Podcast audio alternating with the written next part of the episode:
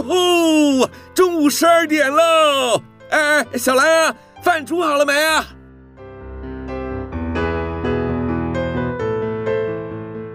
您现在收听的是云端新广播，FM 九十九点五 New Radio，最自由的新声音。现在收听亲子加油站，有办法改善小兰跟我的亲子关系吗？应该有机会吧。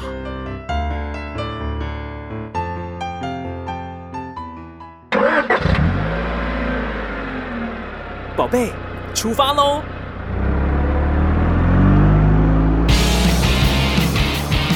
亲子加油站，帮您加满教养正能量。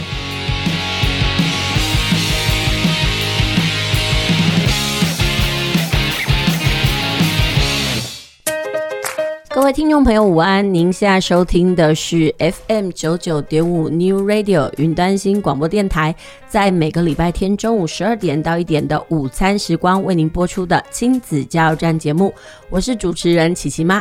今天呢是人家说的这个七尾波，也就是中原普渡的时候，不知道听众朋友你们今天呢，或者是在这几天呢，有没有进行这个普渡的工作呢？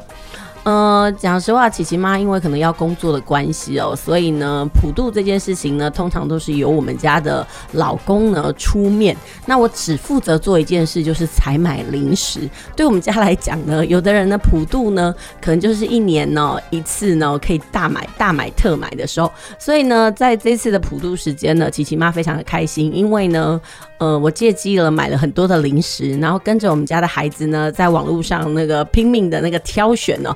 我觉得那个我满足了购物欲，然后孩子呢也满足了他们挑选零食的愿望哦。不过今天呢，不是要跟大家聊说，哎，我们要怎么样挑选零食啦？因为那个其实是不是什么健康的事情。我们今天呢，还是要跟大家聊一聊我们上个礼拜跟大家谈过的桌游。那上个礼拜呢，我们是邀请到这个启言呃工作室的这个教育执行长。呃，叶安老师来到我们节目，跟我们分享一下他当初呢怎么样受到这个桌游的吸引，以及呢怎么在这个桌游的过程当中呢发现了这个孩子的特质。当然呢，他也非常的鼓励亲子之间呢可以共游哦，就是在玩的过程当中呢，你们可以发现你们之间呢呃相处的模式。那今天呢要跟大家谈什么呢？呃，照例我们先休息一下，听首歌，然后等一下再回来进行到我们的节目哦。我相信总有一天会当予咱画出咱的名字，想着彼时挂着简单行李来到找阮的环境，漂洋过海只是为着家己赶一件回去处理，想袂到。想袂到，啊！这个都市每一个人拢在相比啊。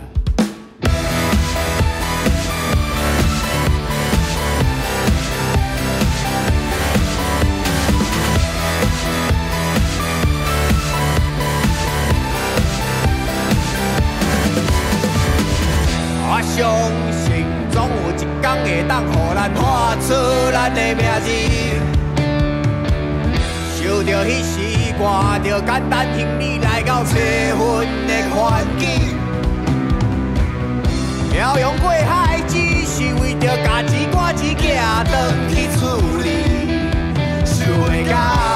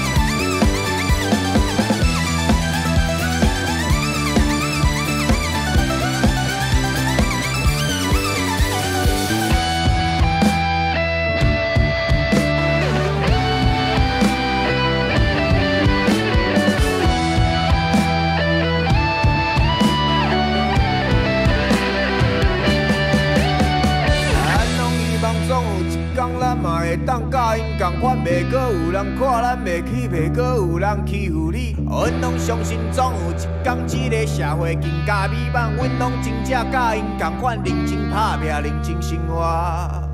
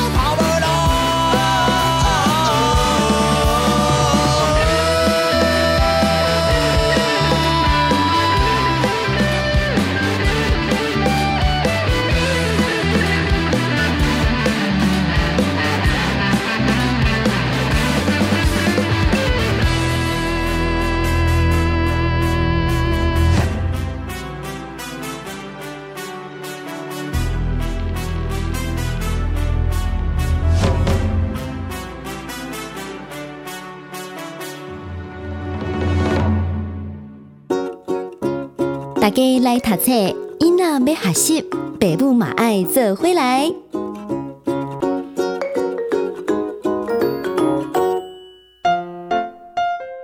欢迎回到我们的节目，您现在收听的是 FM 九九点五 New Radio 云端新广播电台，在中午十二点到一点这段午餐时间呢，为您播出的亲子加油站节目，我是主持人琪琪妈。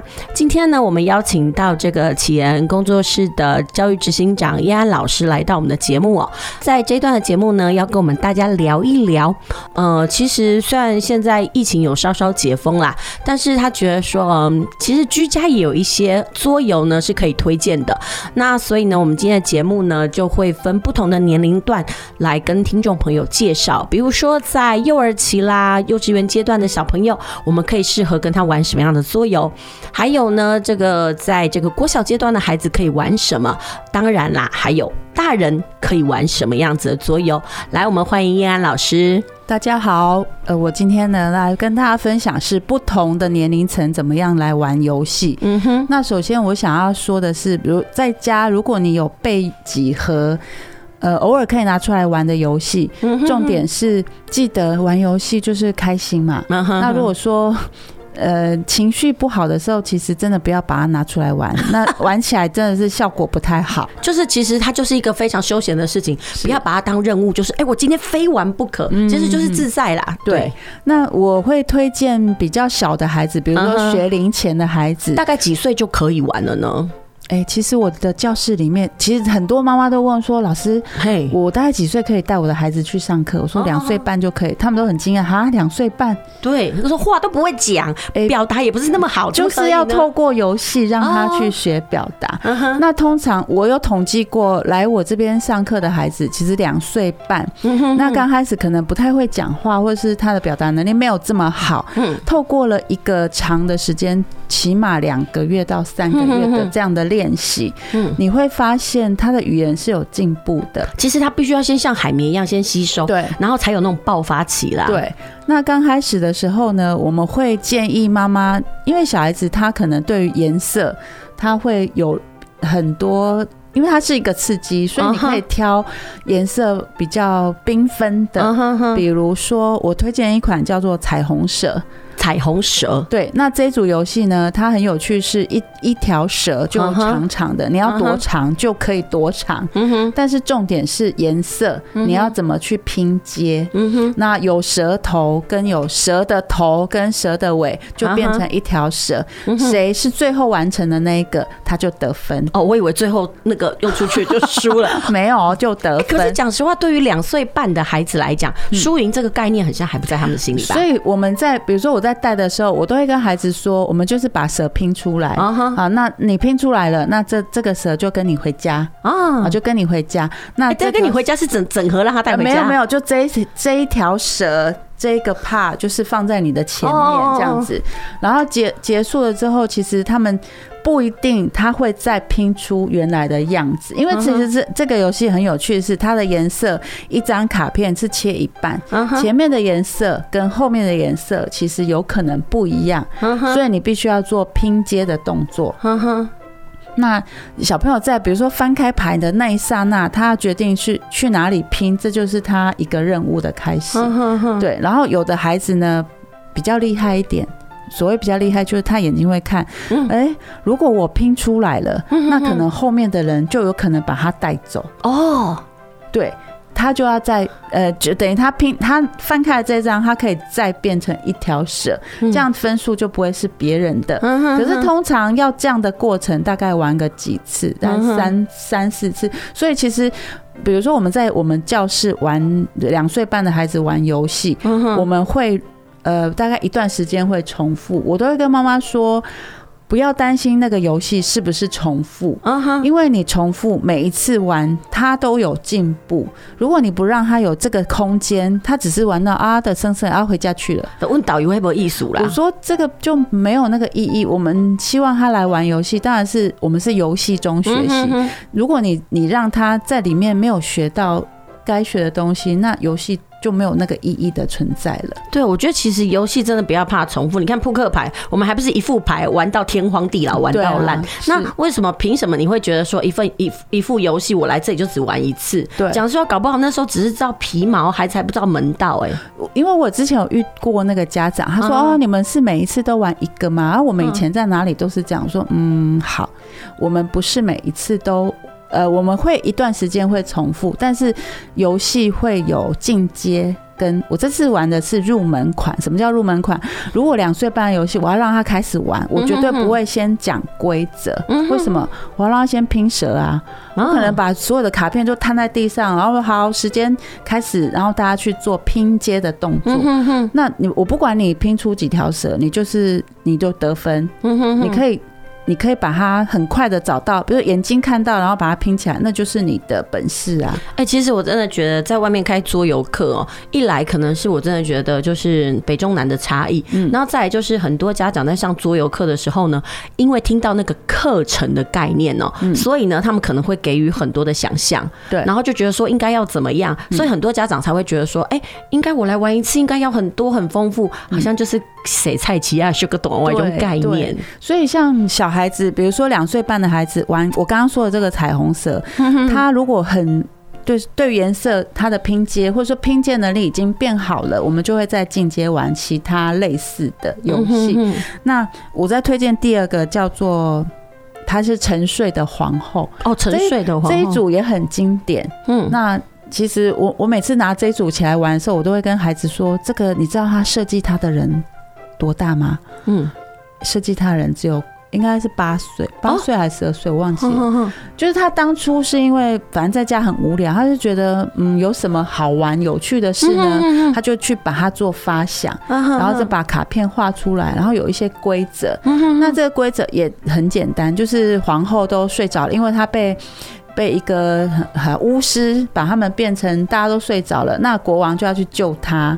那可能这里面还有一些角色，国王要救他，当然很简单啊。可是就有人会去抵挡啊，可能那谁要去防护呢？嗯，他就是这个概念。然后如果你没有拿到这些人物牌怎么办？我们大家都玩过扑克牌嘛，那扑克牌就很简单，可能上面就是有数字啊，或者花色。那这副牌里面的花色又更多元，嗯，可能有一个。它可能是一朵花，两个就是两只猫咪。嗯，那对小朋友来说，他只要看他手上的牌是一样的，嗯，他就可以去出牌，然后他就换他要的牌回来。哎，其实这个东西就有点像是这个扑克牌的变装版，对对。可是像如果呃，两岁半孩子，我们就玩到这边。再大一点，他会数学概念的，我们就要让他，比如说，我的牌里面有三张，假设我前两张加起来的总和等于第三张，他就可以换三张牌了。哦，对，对，就前两张，比如说，呃，刚好就是我刚好拿到一二三嘛，刚好就可以了嘛。对对，就一加二等于三。那或者是可以拿到四五九，这样我也可以，就就是你的牌。你自己去看，那因为我我我一定需要有人物牌，我才能够去救公主嘛，或者救皇后。那如果没有人物牌怎么办？你去换牌，可是换牌是有机制的，你要看你手上的牌是一样的，或者说加起来总和是变成第三张，或或是怎么样，你就可以去换牌。嗯嗯嗯，对。那对小孩子来说，前前面他如果熟悉。我怎么去换牌？那之后再比如说加加减减的部分，我们就会给他一些引导，简单的，大概大班他对于加减就 OK。那再小一点呢，我们只让他找一样的，比如两张一样的去换两两张牌回来，也许这两张就是功能牌。其实就是不同的年纪有不同的那个玩法就对了。哎，所以照这样子讲，这个沉睡的王皇后啊，她的那个游戏的那个 range 很大喽。他其实，如果说你比较小的孩子，跟他这样慢慢玩，嗯、大一点，他就可以玩加减，所以大概可以玩到什么时候啊？呃，大概我觉国小我们有玩的很开心的、啊、国小，因为呃国小玩的会比较心机，所谓心机就是说我要阻挡别人，不要把我的皇后给呃，比如说把他。让他回去睡觉，或者是我要去抢别人家的皇后，因为别人的分数到什么，比如说到十五分，是不是就要结束了？对，我看到大家的分数，我就要就要有警觉性，知道说我我要去阻挡谁。达到这个分数，所以我要去做一些什么什么样的动作。嗯哼。可是你刚刚讲到一个点，其实非常触动我。你说，呃，这个沉睡的皇后是一个小孩，大概八九岁的小孩，他他所设计的，所以这个东西就可以知道，游戏这件事情其实可以展现很多不同的能力。是，其实有时候说适时的给孩子无聊很重要。对，因为。无告不了，他就可以想出很多乱七八糟的玩法，真的。但是我觉得现在小孩好像生活都不够无聊。怎么说呢？就是他们被填塞了很多东西，所以等到真的无所事事的时候，像这段时间疫情嘛，然后小孩子在家不知道干嘛的时候，他反而很多能力长不出来，他就会跟你讲：“我好无聊哦。”所以意思就是说，这种的无聊力呢，这其实是应该很早之前就要给小孩。其实有人说，小孩子天生不会怕无聊，是后来我们把他的。翅膀剪断了，把他所有时间都塞满了，然后才跟他讲说：“你为什么不懂得好好的妥善用你的时间呢？”这时候我就很感动，我小时候真是乱玩一通哎，就是偶尔要让他有发呆的时间，真的真的，我觉得有时候就是这样子的一个概念啦。对，哎，所以你今天推荐的就是那个刚刚的这个是比较呃学龄前的孩子玩，所以就是这两款嘛。对。就是一个是一个是彩虹蛇，另外一个是沉睡的皇后。所以在这个学龄期，你最推荐的就是这两款。我觉得这两款可以玩久一点哦。哎，那我想要问一下，那价格呢？哦，它都非常的便宜。我记得这两组大概不到四百。嗯哼哼，对哦，其实我知道前阵子在，也不是前阵子在妈妈社团里面，其实都会有什么呢？那个什么丑娃娃啦、阿格里啦，或者是那个什么张小猪啦。我觉得其实那真的都玩那些，就是嗯、呃，反正妈妈社团有烧什么，我都会买什么啦。那我们家小孩就是玩起来也很开心。对，那我觉得其实这几年我有发现哦、喔，呃，桌游成为一种显学，所以很多家庭真的或多或少、多多少少都有。都会有。那很多人在讨论桌游的时候说，哎，你其实。不用把它特别的殿堂化，或特别的把它认为独特。其实。桌游这件事情，我们小时候就有啊，比如说扑克牌啦、嗯、跳棋啦，就在桌上的都可以玩，就是就是桌游嘛，嗯、你不用特别把它想很多。是。对，好，那我们这一阶段呢，就主要帮大家介绍一下，就学龄期的孩子可以玩什么。好，那我们先休息一下，等一下再回来，我们来跟大家聊一下，就是国小阶段的孩子可以玩的桌游，应该就多了一些了吧？对，对，OK OK，好，那我们先听首歌，等一下再回来。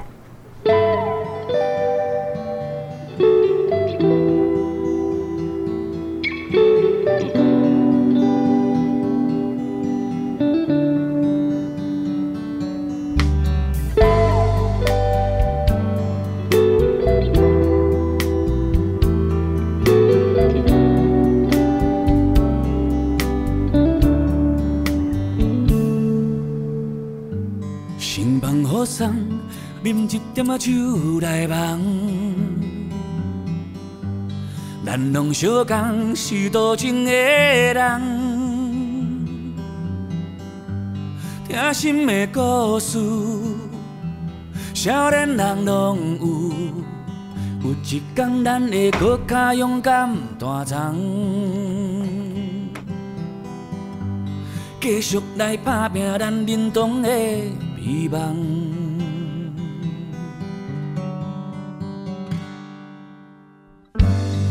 其实我知，人生是勉强袂来。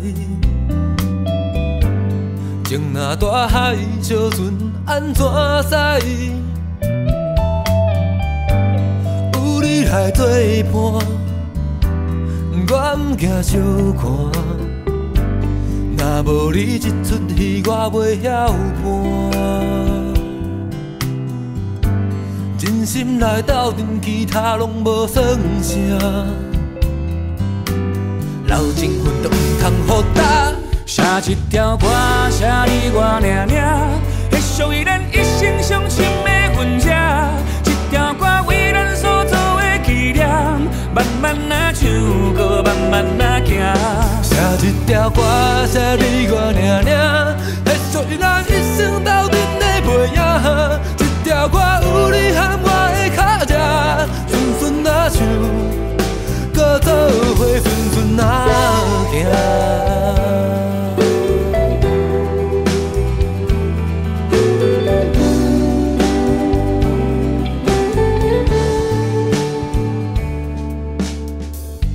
世间彼人，心情爱放互看。拢知影飘撇人够孤单，难免的无助，总是会忧愁。有你来做阵，就拢无怨尤。兄弟来相挺，就毋免理由。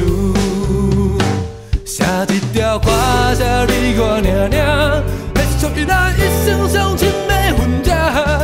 一条我为咱所作的纪念慢慢啊唱，慢慢啊行。写一条歌，写你我尔尔，会属于咱一生斗阵的背影。一条歌有你和我的脚迹，顺顺啊唱，搁做伙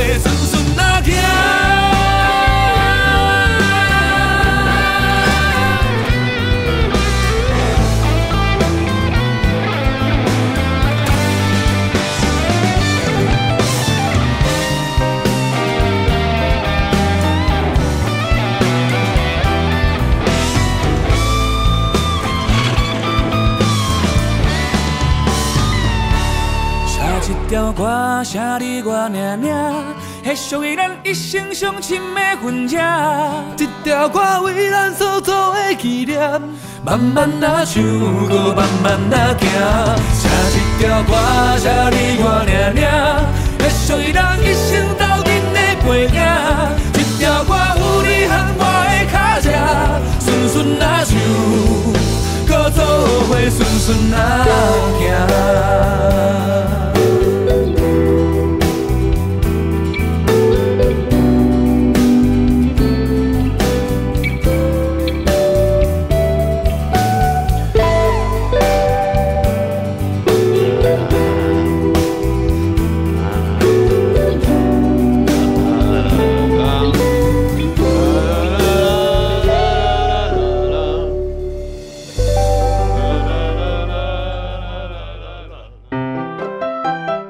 继续回到我们的节目哦，在前一段的节目呢，我们跟大家介绍，就是说，在这个学龄前的孩子呢，可以玩哪一些桌游哦。那接下来呢，我们要跟大家来推荐几款呢，比如说在国小阶段啦的孩子呢，可以适合玩的桌游有哪些？好，那我们请燕安来跟我们分享一下。好，那国小的孩子呢，其实他也算稍微精明能干一点点，所以他的很多能力已经有培养到某些程度。度，所以其实我会推一款叫做璀璨宝石。哦，璀璨宝石我还蛮常听过。哎、这个好好玩哦。哎、欸，没有那个，好像电动也有，对不对？对，所以我我有推荐妈妈说，哎、欸，如果你家没有这个东西，你可以去玩线上版。可是通常他们的回馈是线上版没有这么有趣啊？为什么？嗯，因为其实你你想想看哦，如果我在。跟人互动的时候，你才会看到那个人性、人性跟尔虞我诈啊，对，那个才好玩。就对，有时候桌游是一种社交呢。对啊，所以我们在玩的时候，其实刚开始我在推荐小朋友玩这个游戏，有的时候有的孩子的反应是：哈，他的规则怎么这么复杂？我说其实不复杂。通常你就是变成是那个宝石的商人，uh huh. 你就想象你是宝石的商人，你要去推荐这些贵族买宝石，uh. 这样子就好了。那可是呢，我们在推荐买宝石的时候，我们比如说去拿一颗一颗的宝石，uh. 那这个宝石就是你你必须去采矿嘛。Uh. 那你有没有那种是，哎、欸，我我可能可能可以一直放在我手上，那就是牌卡。Uh. 你要去把。那个宝石去换牌卡，你的牌卡才不会一直流失掉。嗯，那这个过程你就要去换算。嗯，那每一张卡上面都会有写说，哦，你要怎么去兑换这张卡的那个宝石是几几个宝石，几个宝石？那可能有分数，可能没分数。嗯哼，那最后的目标是，我要用我的卡片去跟贵族推荐，因为一定有一个步骤一个步骤嘛，你不可能马上就去跟贵族说，哦，你要来买我的宝石。然后这个过程里面呢，小朋友就要第一个他要有算术的概念，第二个他还要有一个部分是我要推推演。就是我要去想说，我现在的东西，我可能不能，因为可能步骤有几个，我现在不能用。可是我要想到，我等一下要用的步骤会不会用到现在我拿的宝石？就是要想下一步。对，有时候我们都会发现，现在很多小孩哈，他就只看眼前，不会想下一步。对，然后就一脸茫然看着你。哦，这时候你榔头都已经想拿出来，所以你就会发现，在训练这个过程里面，他可能只看眼前的时候，你就要去提醒他，想想看，你等一下要拿什么，所以你可能现在不能够去换宝石卡，你去想，你等一下怎么样收集，你才能去换。嗯哼。然后我还遇过一个小孩，是他的宝石一堆，他都没有去换宝石卡。我就问他说：“你忘了吗？我们刚刚有说你要换这个宝石卡，其实是保障你，不是收集了一堆不换，没有这样对你一点好处都没有。”然后突他他突然警觉到说啊，对他失算了，就那一场也结束了。嗯，然后在第二次玩的时候，我们就汲取了教训。对，我就说你要记得哦，刚刚你玩的时候是宝石要去换卡，卡才能够去给那个贵族，你才能够去邀请，因为贵族的分数最高。嗯哼哼。然后他有汲取这个这个变化之后，哎，发现他第二次的分数就拉高很多。然后对于那个国小的孩子。也许我们会觉得说啊，这不是那个宝石啊，那个收集好，然后去换卡片，就这么简单。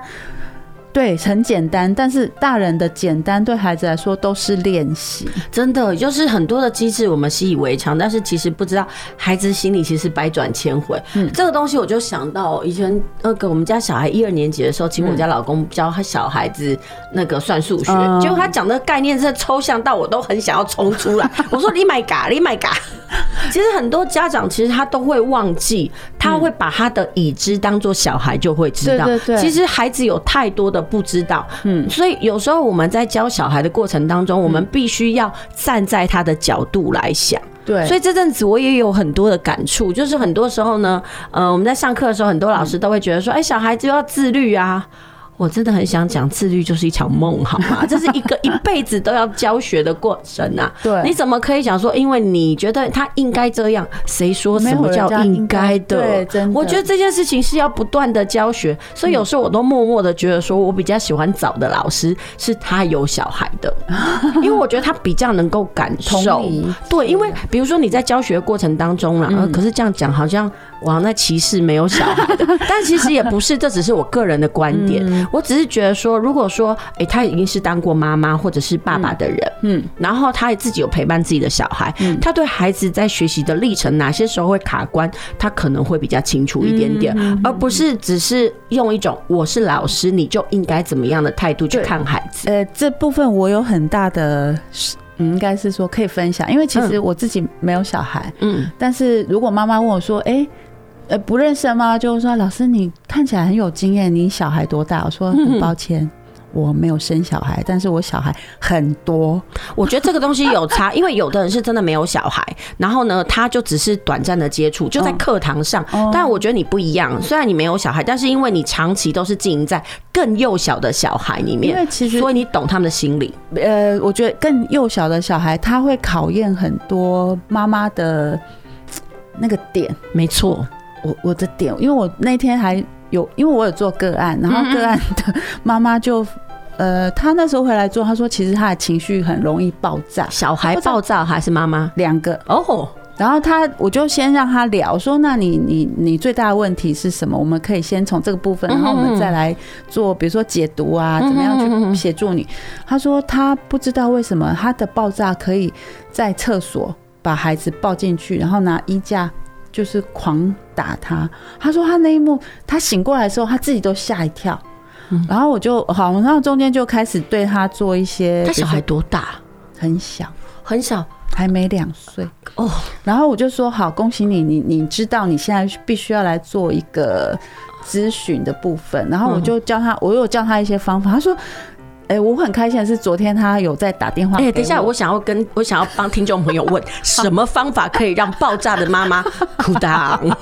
哎、欸，这就重要，对，非常重要。好，来跟大家听众朋友们先拆开一下。喔、第一个是妈妈的情绪要先稳定。嗯，如果你发现为什么小孩在哭，然后你你会很爆炸的时候，记得你们两个先分开一下下。比如说，我像我跟那个妈妈里呃。呃，跟他分享说，你去厕所，嗯哼，你起码有一个框，就是框住的时间。他在哭，他不会跑出去，他很安全，没有关系。但是你先去厕所，为什么要去厕所？因为厕所是一个呃水泥墙嘛，有挡住的地方。然后你在里面，你就会去，你可以让自己，比如洗个脸啊，或者说自己深呼吸一下。你去想，为什么你刚刚爆炸了？你是觉得他哭，还是？他的这个行为，你不知道该怎么办，还是你想要制止他，你想控制他？嗯，呃，当我这样问妈妈的时候，她说啊，她想起来，她的小时候，嗯，也有这样哭，然后让别人爆炸，所以她想到了那个部分，所以她就觉得你不要再哭了，你要停止。嗯哼哼。然后我就说，这个好像也没有办法让你冷静下来嘛。对。所以你你觉得这招有用？他说没有用啊，那怎么办？我说。你先分开了之后，你你想到，我说很好，你有想到这是你小时候的部分，那你要去处理的是。你觉得你小时候这一块，你最有感触的是什么？那衍生出去，他说他觉得都没有人懂他，嗯，所以他会一直哭。我说对啊，所以你去想，你的小孩是不是也这样？嗯哼哼，对，我的小孩也是。不然小孩其实小孩不会表达，他哭其实只是告诉你他的内心的想法，这是他唯一能够表达的方式。对，然后后来他就说他有改变，我有教他一些小步骤，然后他说他改变了之后，他就觉得我要跟他在在当下，嗯。不是一直急着说啊，我的下一个步骤不错，是不用你，反正你在家就跟他，你你要做什么事也是都可以完成。其实这种东西就叫做离开啦，就是离开那个场域。对，然后所以第一步骤是这样子，就是你要先去一个，就是跟他分开，他他安全，你也不会担心的地方。好，分开了之后，你有觉察到啊，对我因为有一些我小时候的。东西一直出现，一直出现，所以我觉得他应该闭嘴，因为我以前都没有被同理过，所以我觉得这样子会比较好。嗯哼，对。然后后来是他，呃，他说他试过两次之后，他就发现啊，他发现了原来小孩子。在哭是因为他可能很想再继续跟他玩前面的那个部分，他不想要停止，嗯，而且他他没有跟他先告知这个动作，所以他就去完整的说，好，妈妈现在再跟你继续玩，那我们玩到什么时候我们就结束，先告知预告就对。对，然后我说，其实你也可以设一个倒数计时，嗯嗯，其实像我在玩游戏的时候，我都会跟孩子说，好，我们还有几分钟。其实你不会戛然而止说，哎，时间到停，孩子就会说，哦。他没有概念，他也没有预设。我会倒数，好，倒数三十秒哦。我收拾也是要倒数，嗯嗯嗯。然后他后来就分享说，哎，有他有觉得那个爆炸就没有这么多，嗯嗯。然后比如说要去做个什么果汁啊，会邀请他的小孩一起去厨房，就是帮他情绪平复一下。对，我说，其实你有没有发现，你你的情绪就没有一直爆炸，然后都没有一直高上来，然后你你的那个状况就会好很多。他说有，然后他自己说，其实他发现小孩子的这个哭是在疗愈他的小时候，他觉得他的小时候没有被满足，所以他的小孩子，因为他想要让他停止，可是停止了。只是让他更爆炸，嗯嗯，所以他说他小时候就会被常常会被忽略，嗯嗯嗯，他觉得那个感觉不是很好。我说，那你你有因为这样子有发现的很好，那你就继续往，诶，我有告诉你的这些步骤慢慢做，然后不要急急营营的去做下一个动作要做什么，下一个动作那个当下完成满足他了，然后你你可以跟孩子商量。我说，其实不要以为他很小，你可以跟他说，嗯，现在我们。这个我们还有玩，还可以玩十分钟。啊，十分钟后我们要去做饭，或是做什么了？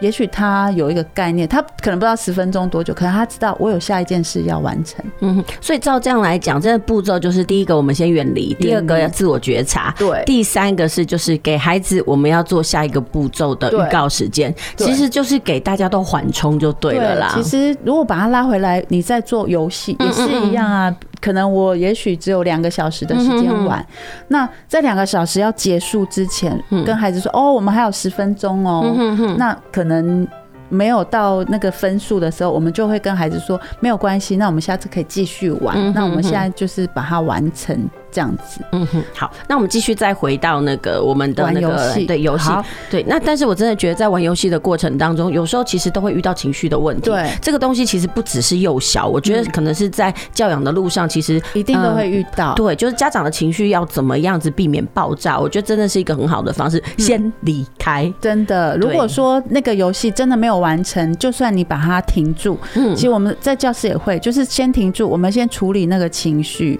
我们大家可。以先聊一下，或深呼吸，喝个水，走一走都没有关系。嗯哼，你再回来玩的时候，它还是一样很好玩的游戏。哎，那我想要问一下，像我们今天在这个这一趴的节目里面，我们想要跟大家聊的，就是国小阶段除了这个璀璨宝石以外，今天总共要介绍几款呢？还有一款是推倒提机。其实我觉得游戏这两款它是很经典。那推倒提提机我会介绍推倒提机那个那句那推。推就是推别人的推，倒就是倒下去嘛。提机就是一个手字旁，呃，提手旁的提，机是基隆的鸡。哦，提机，哦，提机是一个名字就对了。对，提机其实它是一个在南南太平平洋的岛屿。哦，提机是个南太平洋。然后呢，在那里面，他们就是有一个波利尼西亚有一个神话。嗯那神话就是说，第一个男人诞生的地方就是那个你你要去把人家推倒嘛，然后。剩下那个提机，提机就是一个有点像神像的那个感觉。那我觉得这个游戏它有一个好像历史故事，然后它又可以去完成一个任务。可是这个任务也是一样，呃，你手上有几张卡牌。然后这个卡牌很有趣的是，它上面的颜色可能三个或四个。然后在你前进的路程里面，你必须第一个要把别人推倒，你因为你才会变第一名嘛。第二个你要把你自己的往前，可是你又不能让别人猜得出来你是哪个颜色，然后就也很心机。这个东西又比刚刚的璀璨宝石又再难一些，对，所以这个东西比较适合中高年级喽。呃，稍微它要有一点概念啊。中年级、高年级会，反正这两个都是经典，就对。但是我发现哦，你今天推荐的，呃，在这个国小的阶段，好像都是任务型哦。嗯，就是给孩子一个任务让他去做。对，如果他这这两个游戏玩到很，嗯，就是很通透、很通透了，他可以去玩扮演型的。那扮演型的话，就是比如说像卡卡颂啊，或者是那个卡坦岛，或者还有更进阶的。那我讲的都比较入门，可能也也许有家里面很厉害的爸爸妈妈会跟着孩子玩。那还有更多，比如说像我刚刚说的那个星际呃星际大战哦，那个超级经典。嗯哼，哼，那你要慢慢一个步骤一步骤玩下去，可能要花个一个月的时间吧。哎，我们现在可不可以跟简单的跟听众朋友来讲一下，就是说，比如说桌游的入门，它有不同的类型嘛？对。那你个人发呃个人的呃理解的话，就是说最早可以先玩什么型，再来什么型，然后再来什么型呢？如果他刚开始接触国小的孩子，任务，嗯任务对他来说是他要去达成，他可能他收集什么，然后才能去达成这件事，他可以做了，他就可以开始玩扮演，跟扮演加心机。嗯哼哼，对，那因为扮演的话，可能呃，他可能要等，我想想看，哦，有一个是叫做什么？中古世纪的建筑师，他要去当建筑师，嗯，可是他要去花钱买工人，然后工人要去帮他盖房子，房子上面有任务，你要盖好了之后就变你的分数。哎，其实扮演有种领导统御的感觉，对不对？对就是让孩子再站到一点比较高一点的制高点去看任务，可能就是单一的，对。但是那个扮演的话，可能他的角色会多元一点，多元一点，让孩子活一个不同的人生就对了。对，所以这个。就是你刚开始，他如果说任务都可以完成了，你就可以再进阶做这件事。嗯嗯嗯。那其实我觉得桌游真的是推陈出新的速度很快，真的。然后快到一个你都觉得你会赶不上这些东西。那其实还是有很多比较经典的游戏。所以你今天推荐我们的就是，哎，应该是历久不衰的那一种。我觉得就是常常很多人会拿出来做。嗯，讨论或者是说可以继续去玩他的游戏。嗯哼，好，那谢谢这个燕安今天跟我们分享这个就是国小阶段的孩子的一些经典。那我们先休息一下，等一下再回来，我们来聊一聊哦。就是说，嗯、呃，再大一点的孩子，比如说就是可能到了大学啦，嗯、或者是成人的时候呢，有些什么是经典的？嗯、那我们先休息一下，听首歌，等一下再回来。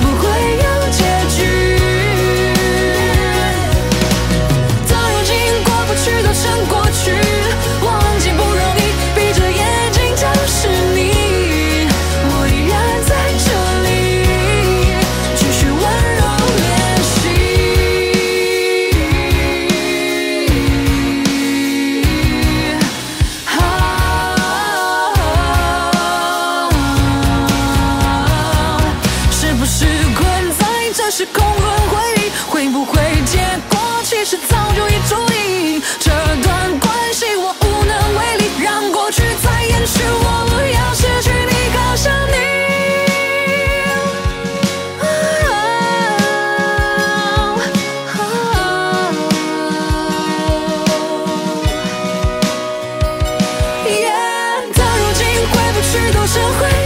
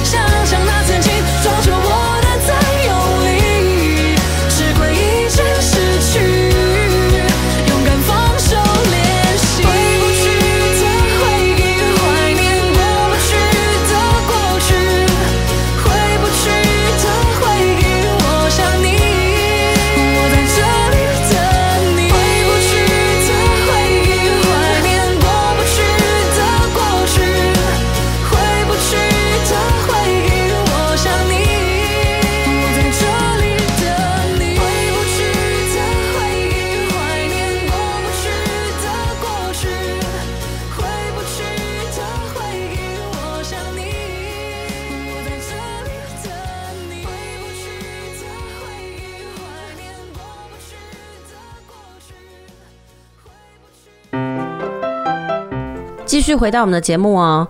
您现在收听的是 FM 九九点五 New Radio，在中午十二点到一点为您播出的亲子加油站节目，我是主持人琪琪妈。呃，今天呢的节目呢，跟大家聊一聊在不同的年纪呢，呃，应该推荐的一些桌游哦。呃，我们前两阶段的节目呢，跟大家聊了，就是说，呃，在幼稚园阶段呢，适合玩什么，然后呢，还有这个国小阶段的时候，可以玩这个璀璨宝石啊，跟推倒那个。提机嘛，对。那在这一阶段的节目呢，我们就是要跟大家聊一聊，比如说，呃，年纪再大一点，到了国高中甚至成人阶段呢，呃，这个叶安老师有什么样要推荐给我们的桌游呢？嗯，好，那比较高中的孩子啊，其实有一款游戏还蛮推荐，叫蜕变游戏。嗯哼，那蜕变就是蝴蝶要毛毛虫要变蝴蝶的那个蜕变。嗯哼，那蜕变游戏其实就从字面上来解释，就是从你这个人，你可能有一些。呃，和过去的经验，你想要让自己有成长，嗯、那他的成长呢，很很有趣的是有四个层次。嗯啊，第一个层次是你的身体，嗯，为什么要从身体？其实身体就是你的。最浅的那个需求，对。然后第二个是你的情绪。然后第三个是心智，心智就是别人在我的脑袋里面加入了什么什么东西，这些也是要调整。然后最最高的层次就是灵性。那也许你会觉得灵性是什么东西？这不用在字面上太多的斟酌。其实你到了那个层次，你就知道哦，原来这个就是我的灵性的层次。嗯，那这个。游戏呢，一组在四个人玩，那四个人有不同的人生路径，不要走错了。他会给你说明书吗？还是有他有说明书？那其实一个图板打开来之后，每一个人都在你的呃人生路径上走。那我真的有发现，有一个我我有一次在带的时候，就是有一个朋友他走到别人家去了。我说 你有没有发现你走错了？他说哎。对，怎么会这样？我说，嗯，所以你通常都没有活在自己的世界里。嗯，后来就回来了嘛。你就是在你的路径里面专注的做这件事，但是很有趣的是，你所抽出来的任何的卡片，也许你就觉得哈，为什么会抽到这一张？可是呢，它是一个团体的，呃，比如说障碍，或者是团体的灵感。所谓团体，就是我们要再透过掷骰子。我可能直到最高那一张就是你的，可是呢，会跟大家有共振，一定没有，一定不是没有原因哦。其实它就是让你知道，我们的人生不可能画外啦。对，就是我们一定会跟大家有很密切的牵连。对对对。然后在这个过程里面呢，你可能你就要去觉察说，哎，为什么我一直在身体的层次没有过关？是不是因为我一直对我的需求是没有注意，或是我只在乎别人，不在乎自己？有有这样的人哦。他的他的生呃人生以，但没错，以服务为目的，但是你忘记先服务自己，嗯，你就服务别人嘛。嗯，其实通常在玩游戏的那个过程都会呈现。哎，其实就是像我们刚刚在呃之前呃上礼拜的那个节目跟大家讲的，就是我们在玩游戏的过程当中，就是你真实性格的呈现。对，因为那其实是不设防的嘛。对，哎，游戏没有办法假嘛，因为你就是在专注在当下。然后在游戏的过程，可能你遇到了什么难过的事，他就会发给你眼泪。嗯，那你要走路径呢，你要把眼泪清掉，不然是没有办法走的。然后你。呃，比如说这个关卡过了，到下一个关卡，然后慢慢的往前走。那可是，在这个过程里面，会有人他很幸运，他抽到，比如说我必须要服务别人，服务别人做什么？抽卡片。嗯，那可能你会说啊，可是我们在场的一起玩的人没有很熟。没有很熟没关系啊，就直觉你想要服务谁，你就服务。比如说我想要服务琪琪妈，我就问说，哎，那我这次要服务你，那你想要抽什么？从你的信封袋，或者从这个图板上面的卡片上抽什么，我就帮你抽。对，我帮你服务，那我服务你，但我就会有一个服务的代币啊。每一个人要过关，一定要有服务的代币。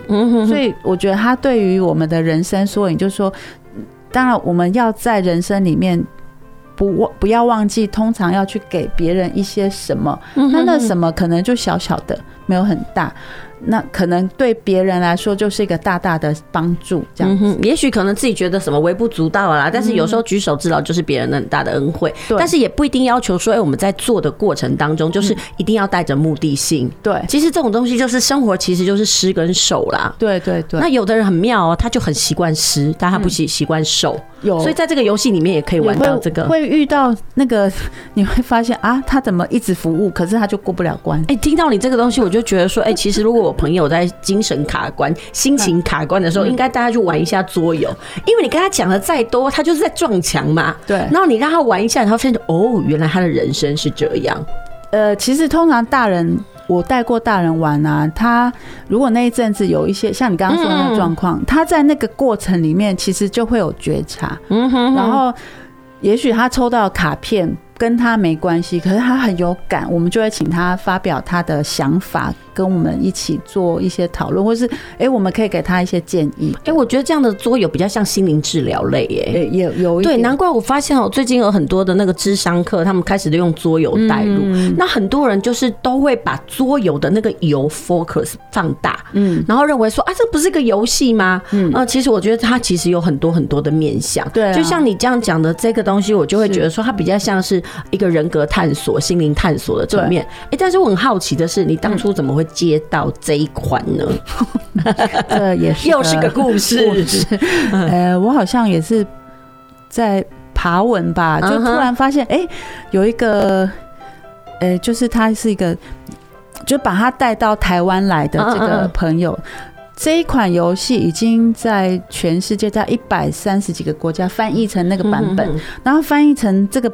到台湾来的时候，他有开一场类似说明会跟试玩，就是教我们怎么样去带这个游戏。然后我就想说，因为我觉得游戏它让我开启很多的不一样，而且看到孩子或者说家长啊，的面向不同，我我想接触到一些比较灵心灵的部分是。如果这些大人他不想要这么只玩游戏的话，我可不可以做什么东西可以，呃，就是增加他觉察的部分？那我就觉得，哎，这款游戏很有趣。哎，像觉自我觉察的游戏，除了退避游戏，还有其他的吗？其实那个说书人啊，就很好用。哦，是哦，我们都一直以为说书人，因为其实太多老师把说书人拿来做写作工具，哦，所以很多人都会把说书人当做是一种，哎，讲故事啦，说书引导。其实我很难想象它跟心灵的层面有关系。哎，我如果是去帮青少年做那个心理咨商。就是这个部分，团体的时候，我都会拿说书人。然后我的方式是：好，你从这一堆里面呢，这一堆卡里面选十张，然后再选五张，然后说你的故事。哦，通常他会选的。都是跟他的当下很有连结性哦，这个这个我觉得值得好好谈一谈。我们下次再请燕安老师来跟我们聊一聊，怎么样来活用说书人，但是不是教学上的意义啊？好啊。那我真的觉得还有那种蜕变游戏这种心灵的成人的，我们觉得也可以多用一些时间来聊一聊。但是呢，因为今天时间的关系呢，所以我们节目就进行到这边。那我们下次呢，再请燕安老师来跟我们大家。那个聊一聊这个桌游的世界，我真的觉得桌游是一个很很奇幻的世界。就是开了一扇窗之后，你就觉得天哪，它好像是一个无边无垠的那个场域哦、喔。是，真的真的。那我们今天谢谢叶安老师来到我们的节目现场跟我们分享哦、喔。好，那我们谢谢大家。嗯，对，那我们下周同一时间再会。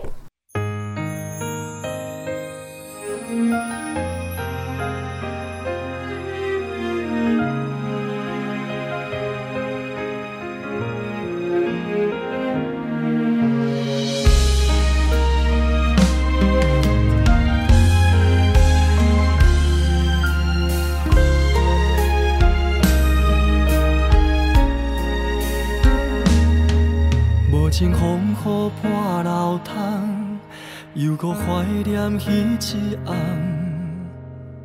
希望你会知，甘愿为你忍耐。时间一站过一站，去路完全无由人。什么轻重，我做美梦甘时空。你放阮一个人，间，对你的思念，声声怨。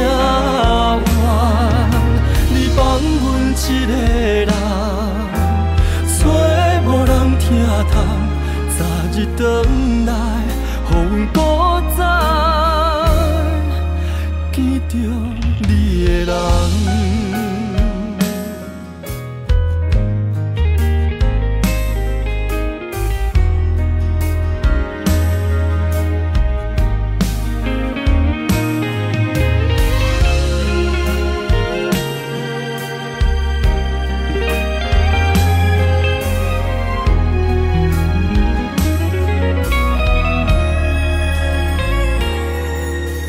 心等待你的人，不管痛苦千斤重，因为你是我寄望一生的梦。